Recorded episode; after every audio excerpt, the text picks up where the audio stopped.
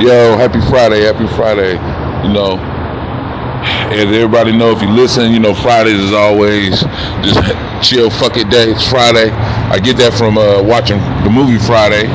Because, you know, the famous line is Friday, you ain't got no job, you ain't got shit to do. I'm gonna get you high today. Whether you smoke weed or not, this should be how Friday is always approached. Should never approach Friday on some fucking angry shit. So happy Friday. Finna go to work.